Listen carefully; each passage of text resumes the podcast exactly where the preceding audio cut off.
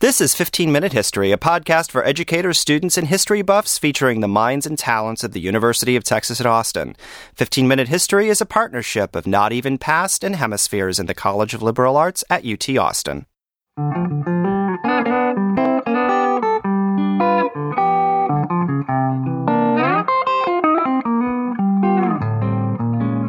I'm Joan Neuberger, and today we're talking with Karl Hagstrom Miller. Hi, Karl. Hey, hey. Karl is a specialist in U.S. history and especially in music history, and he's the author, first of all, of our theme song here on Not Even Past, which you just heard as the intro to this video. He's also the author of a book called Segregating Sound Inventing Folk and Pop Music in the Age of Jim Crow. And that's the book that we're featuring this month. Um, so let me start by asking you uh, about the categories that um, get imposed on music in, at the turn of the century. I most people probably think it's normal to associate certain styles of music or specific songs with a culture, ethnicity, uh, class, whatever. Um, but it was really only at the turn of the century that something like this came about. Can you talk a little bit about those categories and how they came about? Sure, sure. Yeah, I, I found it fascinating. This was kind of the heart of my uh, um, getting started on this book was was reading about contemporary uh, popular music, which is often divided into uh, racial and ethnic categories, and you can just see that going to a record store if you can find one, uh, or a bookstore, and uh, different shelves uh, for different uh, genres of music. you have the blues and jazz over here, and you have country western over here, and you have rock, which is largely categorized primarily as uh, uh, white musicians uh, this time. And I was wondering, where did these categories come from? Um, and I started looking back and discovered that they really came about at this moment in the late 19th, early 20th century, where a lot of different things are changing in the way that people uh, buy music, the way they write about music, and uh, the way they listen to music. And so a lot of what we think we know about popular music actually uh, emerged at this time, late 19th, early 20th century. Uh, okay, so one of the distinctions that comes about is uh, um, a distinction between folk music on the one hand and, and popular commercial music. Mm-hmm. Um, it, it, makes sense that musicians sit around and play whatever comes their way. Um, why was it so important to make that distinction at this time? Well, I think one thing that happens, uh, essentially, I, I, find three three groups are central to this book, and three three groups of players uh, or people um, really started interacting in new ways at this uh, period. And those groups are uh, musicians in the South, who had been there all along, of course, um, uh, a record industry uh, that is new. Um, recordings really start taking off in around 1905, 1906 uh, and they spread across the North and the South and the globe, in fact. Um, and this is a, this is a completely fresh and novel way of making music, listening to music, and buying music. It's this moment when music actually gets separated from the musician. Uh, for the first time, right? And that has dramatic effects on the way people conceive of the identity of the music as separate from the identity of the musician, because there had never even been an opportunity to contemplate that before. Um, so musicians, music industry, and I also think that academics at the time, particularly uh, folklorists, uh, were instrumental in this shift. At the same time that record companies were um, distributing this new technology and new records across the South, folklorists were moving into the South uh, looking for um, particular kinds of music and not others. And it's at this moment when records, uh, musicians, uh, are permeating the South that folklorists began talking about the South as a repository of older styles of music, more authentic, more true, more genuine styles of music, uh, as a way of distinguishing them from this commercial ditties that they didn't like very much. So let's talk about the technology a little bit. Mm-hmm. Um, we've got technology that can now produce, mass produce sheet music and technology that can mass produce recordings and, as you said, send them around the world. Mm-hmm. Do you think uh, this um, categorization was technology market and market driven primarily? Well, I wouldn't say primarily. Um, what I think was really fascinating is the way in which uh, record companies and record technology kind of interacted with uh, academics and uh, folklorists in this kind of cauldron of the South in the 19 uh, early 20th century. And it, I think it's you got to you got to look at both of those in order to figure out how it happened. Um, one thing that's interesting about technology is uh, I try to look very closely at the kind of big stages of technological change in the recording industry at the time, and they have dramatic effects for the kind of music that gets recorded and uh, the kind of musicians that have an opportunity to record. Mm. Um, and there's, you mean which musicians? Yeah, well, there, there's kind of two or three different uh, um, flashpoints. Um, number one, in the early 20th century, uh, there was severe patent control on recording technology. So it meant that oh, very few companies had access to uh, the technology. These companies were all located in or around New York City. Mm-hmm.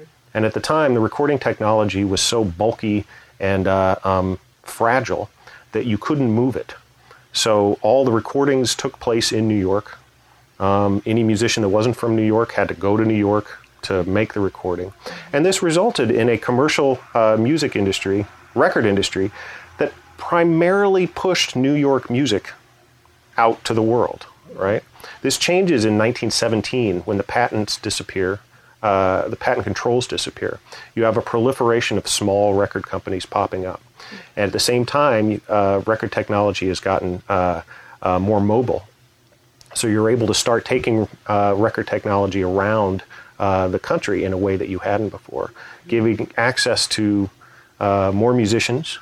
And because all these independents were scraping around trying to find a niche that they could serve, you get a lot more diversity it's not just New York anymore. It's not just Broadway tunes that are being recorded. It's uh, just about anything that these uh, small labels could find. Yeah. So technology has a direct kind of connection to the history of access to the recording studio. So, who are some of your favorite song collectors and uh, and uh, people who st- who are some of your favorite characters? Well, this book is filled with a lot of characters, so it's kind of hard for me to hard for me to pick them out. Um, a number of the characters pop up just for one brief moment and then disappear. But a number of characters kind of run through the book, and those are the ones that I kind of think are, are the most interesting to talk about. One of my favorites is uh, James Weldon Johnson. James Weldon Johnson is well known to students of African American history. He wrote uh, what came to be known as the uh, uh the Negro National Anthem, "Lift Every Voice and Sing." Uh, he was a uh, politician and an activist and a writer, but not as much is talked about um, is said about his uh, his early songwriting career. He he and his brother uh, moved from small town Florida up to New York to make it in the uh, commercial theater business. In uh, I think it was around 1899, uh, and they wanted to be songwriters. And he spent a long time writing songs, and he actually kind of transformed what were quite derogatory uh, uh, minstrel inspired songs that were dominating uh, uh, Broadway at the time into a much more kind of sophisticated uh, anti racist uh, style of um, pop song. And he ended up becoming wildly successful at this. He wrote a book in 1912 called Autobiography of an Ex Colored Man, anonymously at the time, published it anonymously and it was a story that kind of paralleled his his experience in his life, where he, the main character, uh, goes to the big city, um, becomes popular, uh, uh, ragging the classics, becoming a ragtime pianist, and then travels to the South in search of old slave songs and folk material that he can use to write um, highbrow, highfalutin uh, pop music, uh, uh, serious music. Um, James Weldon Johnson later rejected uh, the pop music world, thought that it was not as anti racist and actually contributed to these minstrel stereotypes. Mm. And by the 1920s, he, like many of his uh, peers, became much more interested in this concept of folk culture and folklore. Mm. And so he kind of follows one of the major trajectories of the book. So you've talked about the um, the process of distinguishing pop commercial music from folk music. How does the, the color line get established? Something happens in the collision between academics, musicians, and uh, the recording industry at this time um, that shifts music from being uh, relatively free of distinct racial identity to having music be marketed and understood by academics as indicative of different racial or ethnic cultures. Um, this is a major shift. And the reason that I spent so much time writing about it is we're still living in this shift, that a lot of our uh, scholarship and a lot of what we understand about music still fits into this uh, mold of mm-hmm. understanding mm-hmm. it in racial or ethnic mm-hmm. terms. Um, what I call segregating sound, this process of actually splitting apart um, uh, music into separate racial categories, uh, established a musical color line, mm-hmm. black on one side, white on the other. And I argue that it happened at the same time and in many ways because of the Jim Crow segregation color line that was being developed across the South at the very same time.